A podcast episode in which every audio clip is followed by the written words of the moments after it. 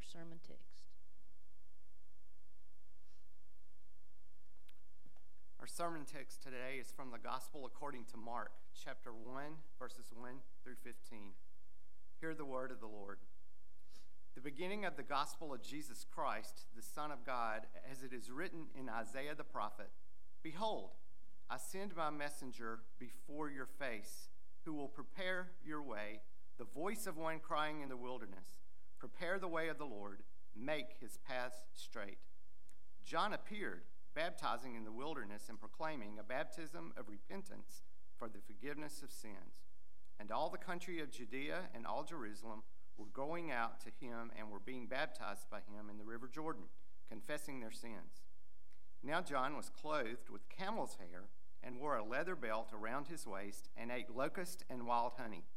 And he preached, saying, After me comes he who is mightier than I, the strap of whose sandals I am not worthy to stoop down and untie. I have baptized you with water, but he will baptize you with the Holy Spirit. In those days, Jesus came from Nazareth of Galilee and was baptized by John in the Jordan. And when he came up out of the water, immediately he saw the heavens being torn open, and the Spirit descending on him like a dove. And a voice came from heaven You are my beloved Son. With you I am well pleased. The Spirit immediately drove him out into the wilderness, and he was in the wilderness forty days, being tempted by Satan. And he was with the wild animals, and the angels were ministering to him. Now, after John was arrested, Jesus came into Galilee, proclaiming the gospel of God and saying, The time is fulfilled, and the kingdom of God is at hand. Repent and believe in the gospel. This is God's word.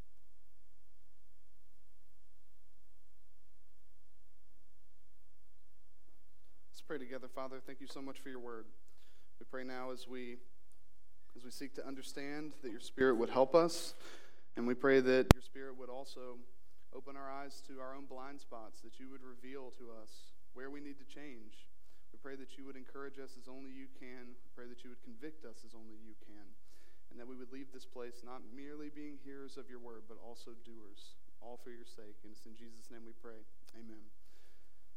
We are in our second week in our Advent series, our four week Advent series. And since we had four weeks, uh, we wanted to consider how each gospel writer chose to introduce us to Jesus. What are the Advent stories from the gospel writers? Because each gospel writer, Matthew, Mark, Luke, and John, chose to introduce Jesus in four unique ways. No, no, writer is exactly the same, and so as Matthew introduced Jesus last week, he introduced him as the long awaited Savior. And he walks through Jesus' genealogy and then he describes Jesus' conception and his, and his birth. And we learn that Jesus is the one who will save us from our sins. And we also learn that Jesus himself is Emmanuel, God with us.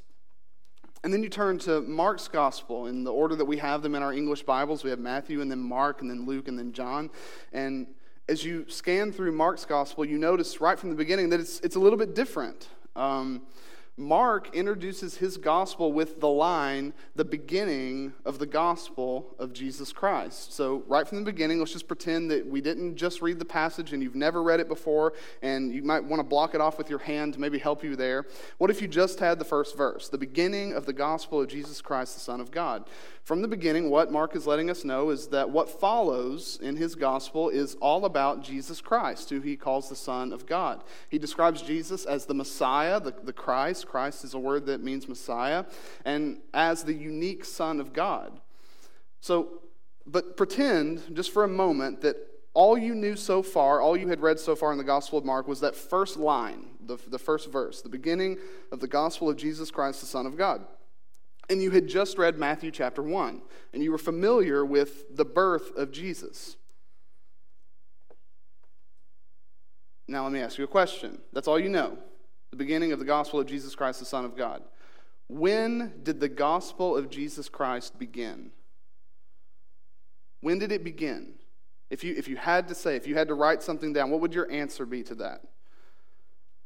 When did the gospel of Jesus Christ begin? Because Mark is about to tell us this is the beginning of the gospel. So everything in everything that's about to follow from Mark is about the gospel of Jesus Christ. It's about who he is, it's about what he has done.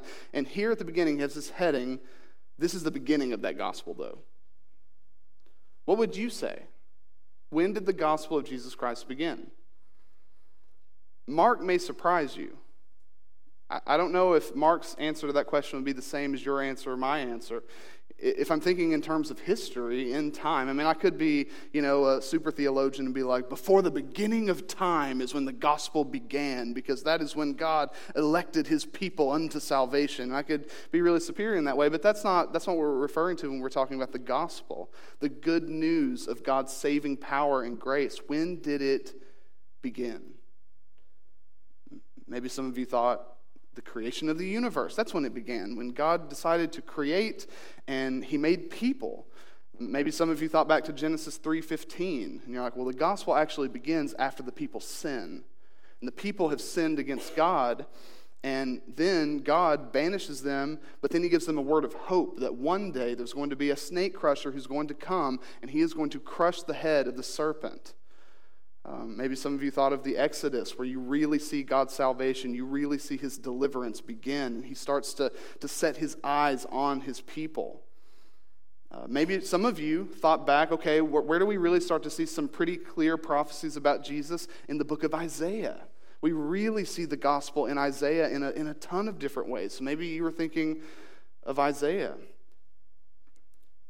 According to Mark, the gospel of Jesus Christ begins not with his coming, because that's, that's naturally where I go. The gospel begins with the incarnation. That's, that's, that's naturally where my mind goes. That, that's where it really begins, is when God the Son, the eternal Son of God, takes on human flesh. And, and we have the incarnation. So the conception of Jesus by the Holy Spirit in the womb of Mary, or his birth, something that Matthew would say at the beginning of his gospel, and something that Luke will say at the beginning of his gospel. And yet, Mark gives a different answer. He says that the gospel of Jesus begins not with his coming, but before his coming. But in a surprising way, because if I'm thinking before his coming, I'm thinking way back. And he says, no, no, no, right before his coming, through the preparation of John the Baptist. Uh, this morning, we're going to consider two messages that Mark shares to introduce us to Jesus. There are two messages that, that Mark shares with us one from John the Baptist and one from Jesus himself. So the first is the king is coming, so prepare. The king is coming, so prepare. That's, that's the message of John the Baptist. And as Mark introduces us to Jesus, he begins there. This is where the gospel begins with preparation for the coming king. And the word from John the Baptist is prepare, prepare. Okay, the second message we see is from Jesus himself. The king is here. So respond. So, two messages. First, the king is coming, so prepare. The second, the king is here, so respond. The first thing we see in this passage is the preparation of the coming of the king. Mark begins his gospel by quoting from three Old Testament passages. So he says, Here's the beginning, as it is written. He takes us back to not just Isaiah. So as you see it here, it says, As it is written in Isaiah the prophet. Uh, then there's a quotation here. He's actually pulling from a couple places of Scripture, but it was within the tradition of the writers at the time that it was typical, if you had multiple quotations, you would only reference the most significant of, of the, the sources that you were quoting from. And so Isaiah is the most significant. The other place he takes from is Malachi, and there's a little tiny reference to Exodus. But in Isaiah 40 and Malachi 3, he puts these together to come up with this passage where it says, Behold, I send my messenger before your face who will prepare your way. The voice of one crying in the wilderness, Prepare the way of the Lord, make his paths straight. So, this is where the gospel begins with preparation. So, even though we have so many scriptures that point forward to the coming of the Messiah and even the birth of the Messiah, the scriptures also pointed to the coming of one, this figure who would prepare the way for the coming of the Lord. If if I could, I'll just turn back to Isaiah 40 just to read one of these passages so you can see the context here. We read this on Wednesday night, this past Wednesday night. But in Isaiah 40, where this is taken from, starting in verse 3, Isaiah writes, A voice cries, in the wilderness, prepare the way of the Lord. Make straight in the desert a highway for our God. Every valley shall be lifted up, and every mountain and hill be made low. The uneven ground shall become level, and the rough places a plain. And the glory of the Lord shall be revealed, and all flesh shall see it together, for the mouth of the Lord has spoken.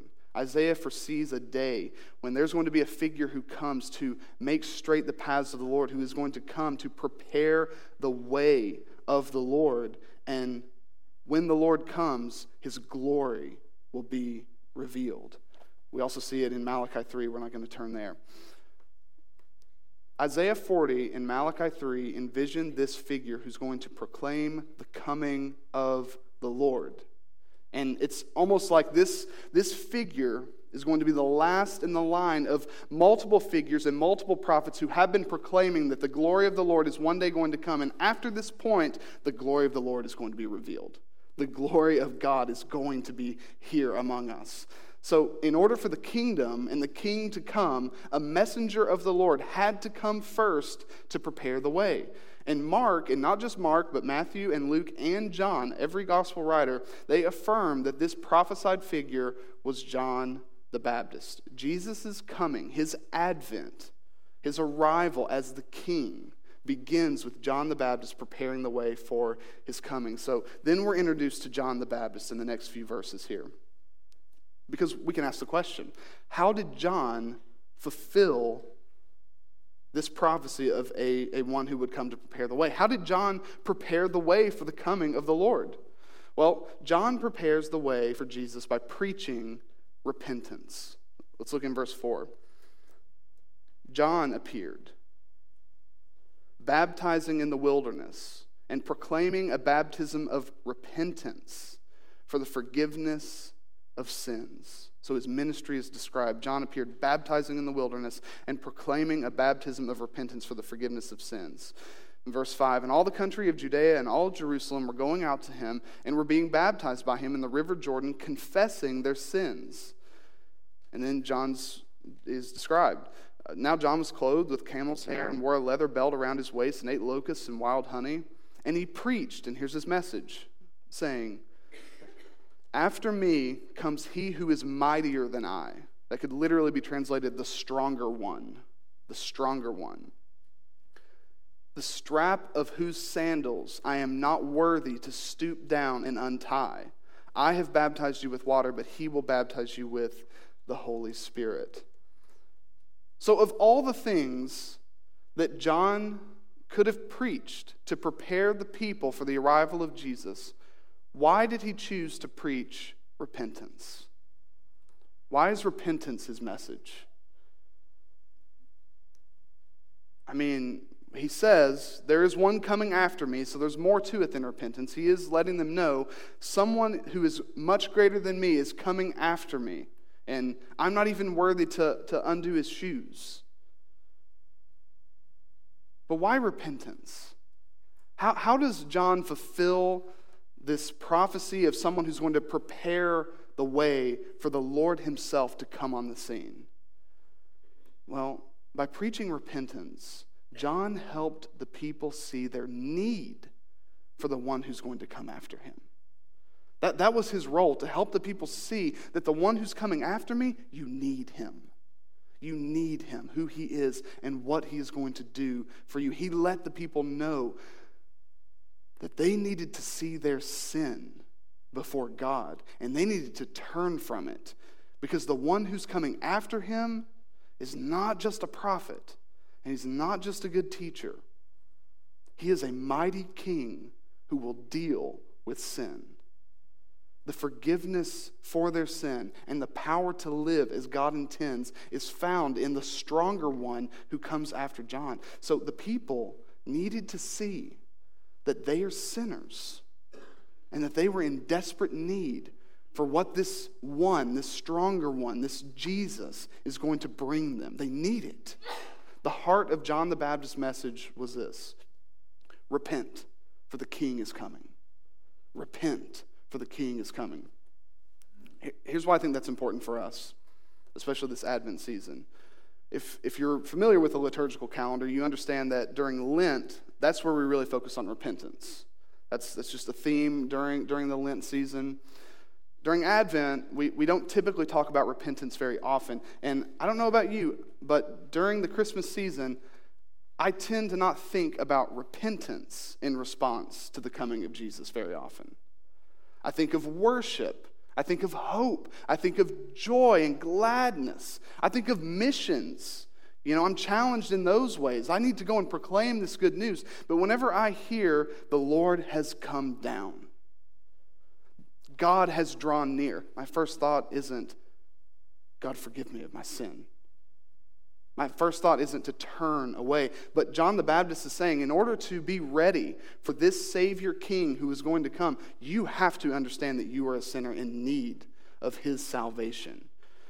In order for us to embrace, believe in, and love Jesus, we have to see our need for him. You know, at, at Christmas time, we're always, you know, thinking through how can we make sure that we don't grow cold to Jesus this year. I feel like last year we just ignored him and we, you know, we focused on our family traditions and, and you know, the gifts and the presents and the time off work or school.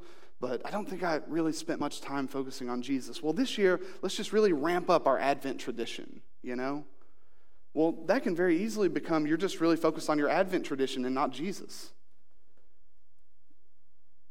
Have you ever considered that one of the reasons that we grow cold to Jesus is that we forget how much we need him. We forget how much we need what, he, what his advent, what his coming, what the incarnation means for us. The coming of Jesus is only special if we actually need what he brings. That's the only way it's special. Why do you need Jesus? I'm not even sure I'm going to even offer answers there. I may just want you to sit on that one for a while. Take that one home with you. Think about it. Just personally, not just a generic answer. Why do you need God to come down to us? Why do you need the incarnation to be true? If it wasn't true, would you be in trouble? You know? If God actually did not come down to us, would you be in trouble? Or would nothing change? Before we can receive Jesus as our King and as our Savior, we have to see our great need for Him.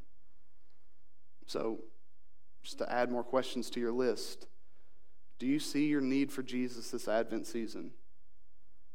Here's a tougher one Are you looking? Are you looking for your need for Jesus? Because otherwise, this next part is not going to be dear to you.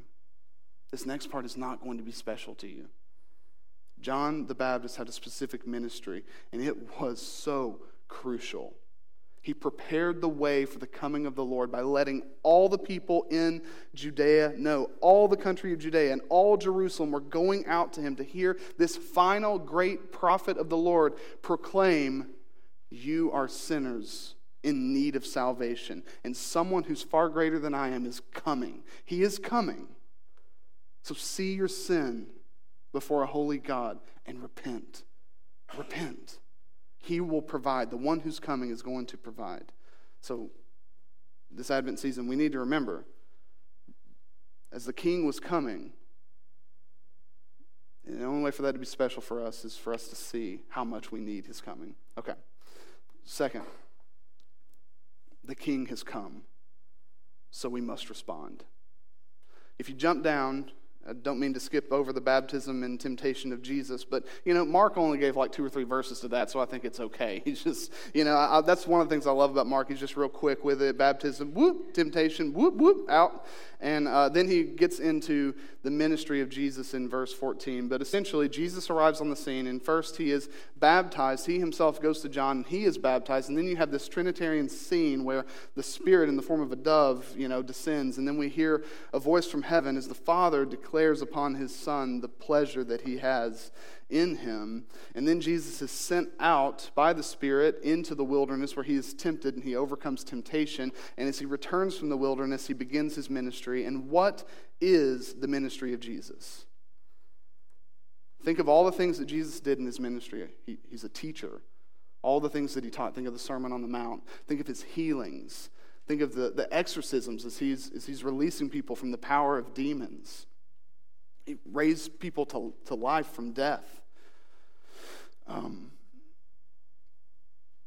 his ministry begins with a phrase, with a, a statement from Jesus that is so significant. Jump down to verse 14 with me.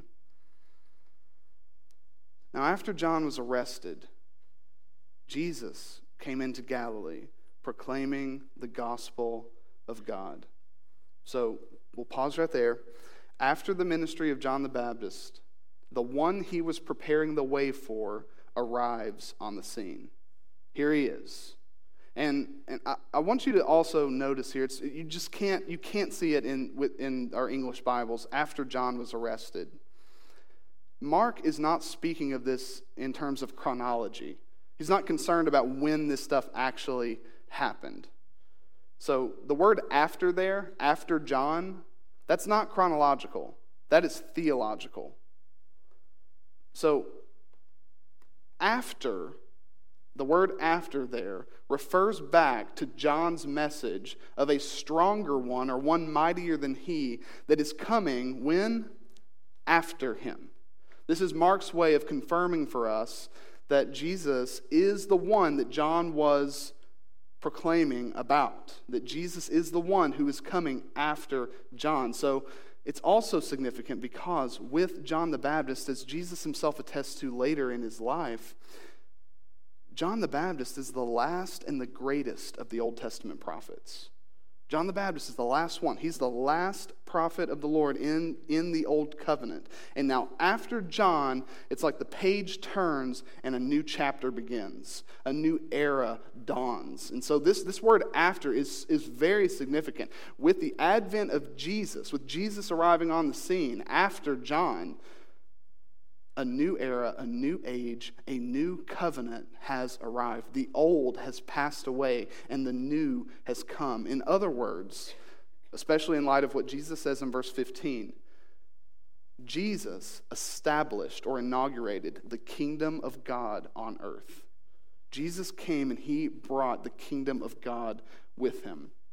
And so we look in verse 15, and Jesus says, The time is fulfilled and the kingdom of God is at hand. Repent and believe in the gospel. The time is fulfilled, the kingdom of God is at hand. Repent and believe in the gospel. What is the kingdom of God? What is that? Don't, you know, we, we make that really difficult. I don't even know if, if, if you actually gave you a few minutes to write something down and I scan for answers, you, I may see a lot of blank pages. Like, I don't know, actually, the more I think about it. How would I say that? I think I kind of know what it is, but, but don't, don't make it too difficult on yourself. Like, just think, like, what is a kingdom? What, is, what does a kingdom, you know, represent?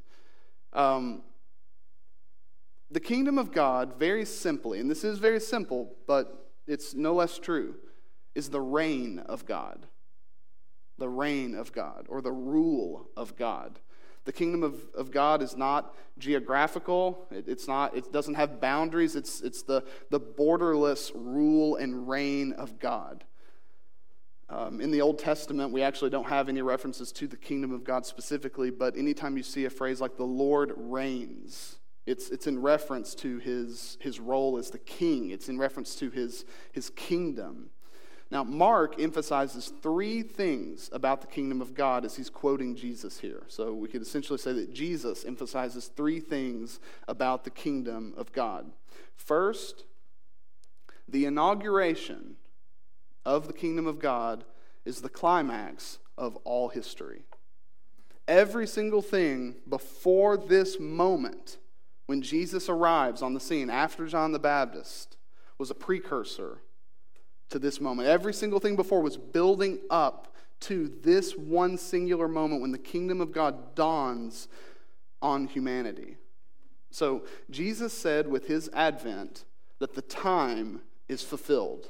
The time is fulfilled. With my coming, the time is fulfilled. In other words, all of redemptive history, all of the stories in the Old Testament, all of the acts and moves of God in the Old Testament, every single thing we see is pointing forward to and, and eventually culminating in this one moment when the kingdom of God comes through the person of Jesus. So, all of the Old Testament signs and symbols, all of the sacrifices, the temple, the tabernacle, all of the promises, and the law itself, they find fulfillment in this one moment in time.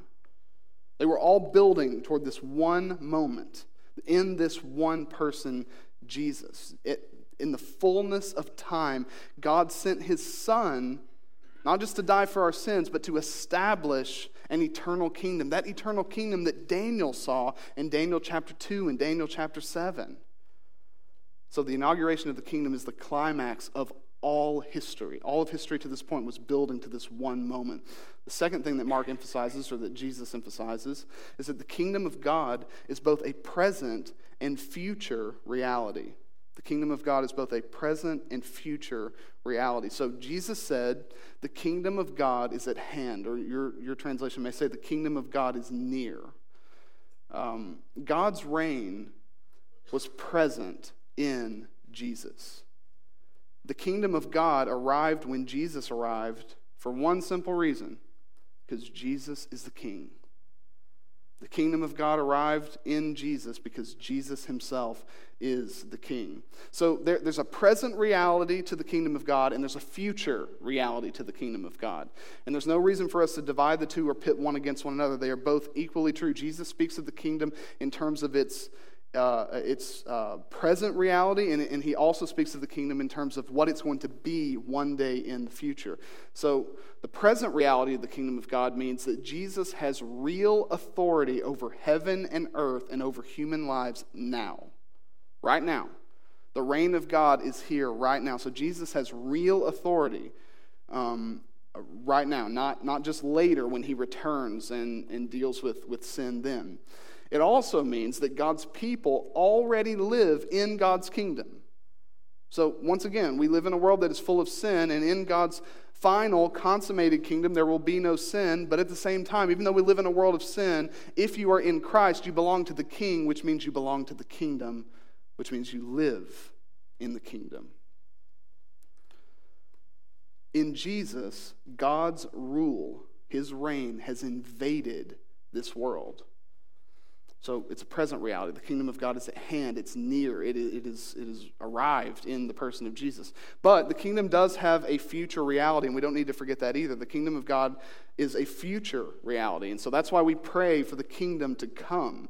One day in the future, God's kingdom will be consummated in its fullness, and the reign and rule of God will be all that there is in the world.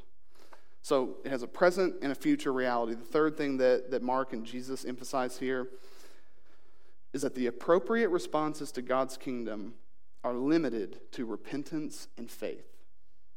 Repentance and faith. So you see a parallel between the preaching of Jesus and the preaching of John the Baptist. In order to prepare for the coming of Jesus, repent. In order to receive the King who has come, repent. So here's what Jesus says in verse 15 The time is fulfilled. We discussed that, and the kingdom of God is at hand. Repent and believe in the gospel. So, since the time is fulfilled and since the kingdom of God is near, it's at hand, repent and believe in the gospel. So, as we consider the kingdom of God as a realm and as a, a reign of God, we can ask this simple question How do we enter the kingdom? How do we enter it? What, what do we have to do? Uh, if you think of becoming a citizen of a country to which you don't currently belong, so people who are pursuing citizenship in America, for instance, or if you went to another country for whatever reason you wanted to, I don't know why you would, but um, you go and you and you want to become a citizen there. You want to become a citizen there. Are they just going to welcome you in and be like, yeah, just the more the merrier, just come right on in. We'll give you, you know, all the benefits of being a citizen here. It's all, it's fine. No, there's a process, right? And, you know, at least in America, from what I hear, I'm not overly familiar with it, but it's a pretty complicated, detailed process of becoming a citizen. You have to do a lot of stuff. You got to do all kinds of things to become, if you are an outsider. If you're an outsider and you want to become a citizen of a country, you got to do a lot. Okay, change it up for those of you who are more sports minded. If you think of a team, like in high school, whenever we would have tryouts for the basketball team, once you made the team, the next year, you don't have to try out anymore. Okay, you're on the team. You don't have to keep trying out every single year to prove that you belong on the team at least where I was from. I don't know. I don't know about you guys. Maybe it's more hardcore where y'all are from. But once you were on the team, you were good. But if you came from another school and you transferred in, it wasn't just an automatic that you were on the team. You had to try out. You had, you had to earn it. You had to earn your place on the team. As an outsider, you have to work to become a citizen. As an outsider, you have to work to become a part of a team. You got to earn it. You got to deserve it. Now think of. Uh, how probably most of us, if not all of us, became citizens of this country. How do we become citizens? What do we have to do? We were born, right? What would you do, what'd you do to deserve that? Would, would you, would you, do, uh, you, were, you were born. Nothing, because you were an insider. Your parents were citizens. And because, because you were born to them, you're a citizen. You're on the inside. You don't have to do anything. Um, same thing on a, on a basketball team. Once you're in, you're in. Once you're in, you're in. We are outsiders to God's kingdom. We're not insiders. We don't have a birthright. We are outsiders. The gates are closed because we have rebelled against the king. We, we have sinned against him. So, how can we enter? How can we enter? What do we have to do? What's the test? Surely we have to do something. If it's the holy God of the universe who is the king of this kingdom, what, what must we do in order to get in on this? Well, what does Jesus say? What does Jesus say is necessary for us to become a citizen of the eternal kingdom of God? Jesus said, Since the kingdom of God is near, here's what we have to do repent and believe. Repent and believe. Repentance is necess- was necessary to prepare for the kingdom, and repentance is necessary to enter the kingdom. Entering the kingdom of God means submitting your life to the reign of God and abandoning your right to rule your own life. It means offering ultimate allegiance and loyalty to King Jesus. But I, I, want you to notice something here. Even though you're probably thinking, oh, well, he was going to say something about grace, but he actually told us we had to do something. Jesus says we do have to do a couple things. We have to repent and believe. But what is it really to repent and believe? Because here's what's crucial. And this is what separates Christianity from all other world religions. We don't enter the kingdom of God by accomplishing something. Repent and believe. If you think you're accomplishing something by repenting of sin and believing in something, uh, we might need to talk after the service. Um, we enter the kingdom by recognizing that God Himself has accomplished something for us. We recognize that God Himself has accomplished everything necessary to bring us into His kingdom. So, entering God's kingdom is about repenting and receiving that's what faith is it's receiving the gift of God's grace, not working and striving. So if you're working and striving to try to enter God's kingdom, you're never going to get in. The gates will always remain closed. But if you're repenting and receiving what God has done for you in Jesus, you're in. You're in. The kingdom of God is near, it is at hand. So repent and believe the gospel. But by nature, we want to do things our own way. We want to do things our own way. We want to set the course for our lives. We know what's best. And in one sense, we probably wouldn't admit this, but we would much prefer to be the rulers of our own lives. But Jesus is a king who has no rivals. You do not rival Jesus. And he will not share his throne with you. So, this Advent season should be a season of repentance for us, even as believers, because the life of a kingdom citizen is a life of repentance. So, consider how you have favored your own reign over and against God's. But Advent should also be a season of joy for us because the king who demands repentance freely gives forgiveness and pardon. He demands repentance and freely forgives and pardons all who receive him by faith. So the king has come. Let's prepare by repenting and receiving him by faith. So the last consideration, uh, consideration I want us to, to have every single week during our Advent season, how do we then prepare for the second coming of Jesus? Because that's, that's the point of Advent. It, it's, it's an exercise in waiting. As we look back to how the people waited for the coming of Jesus, we, we, we see that as a way to fuel ourselves to wait for the second coming of Jesus. So, how can we prepare for Jesus' second coming in light of Mark 1 1 through 15? Well, first, by living as citizens of his kingdom. If you are in Christ, you are a citizen of this kingdom of God that Jesus has brought near to us through his advent, through his arrival. Kingdom citizens submit to the king. Kingdom citizens repent for their failure to submit to the king, and kingdom citizens seek to know the ways of the kingdom so that they can live them out. So, because Jesus has come, we can love God and we can love our neighbors and we can even love our enemies as only citizens of God's kingdom can. So we should live as citizens of the kingdom of God. Secondly, in order to prepare for the second coming of Jesus, we need to live as ambassadors for the kingdom. Okay?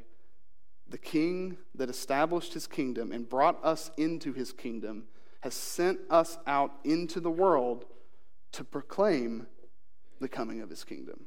So I'll say that again. The king that has established his kingdom with his coming and has brought us into his kingdom by his grace has sent us out into the world to proclaim the coming of that kingdom.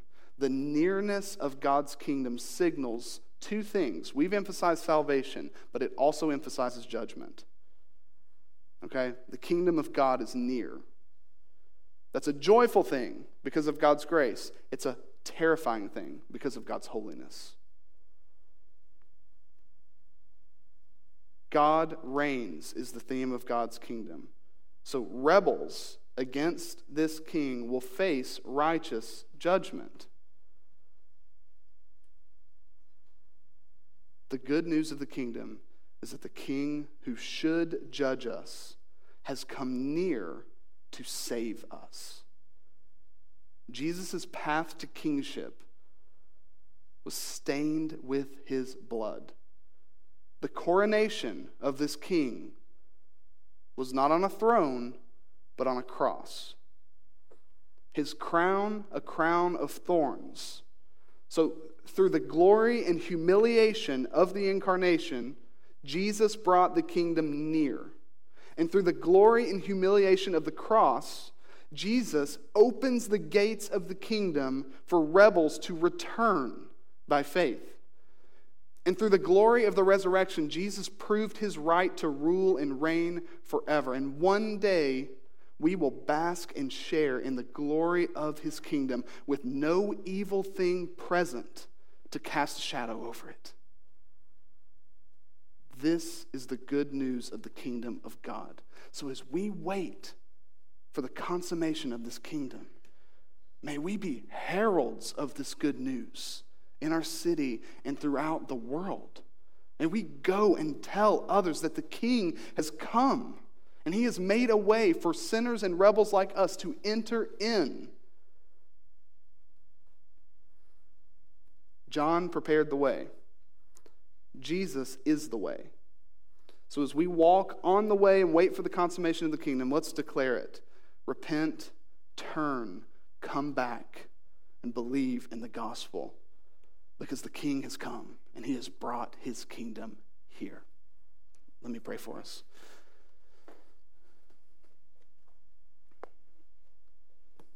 Father, thank you for sending your son. Thank you that his coming, that his advent means that your kingdom has come, that your reign has come near to us. and that we don't have to earn our way in because you have accomplished everything necessary for us to become citizens of this eternal kingdom. So, Father, I pray that if, if anyone here has yet to repent, to turn from sin,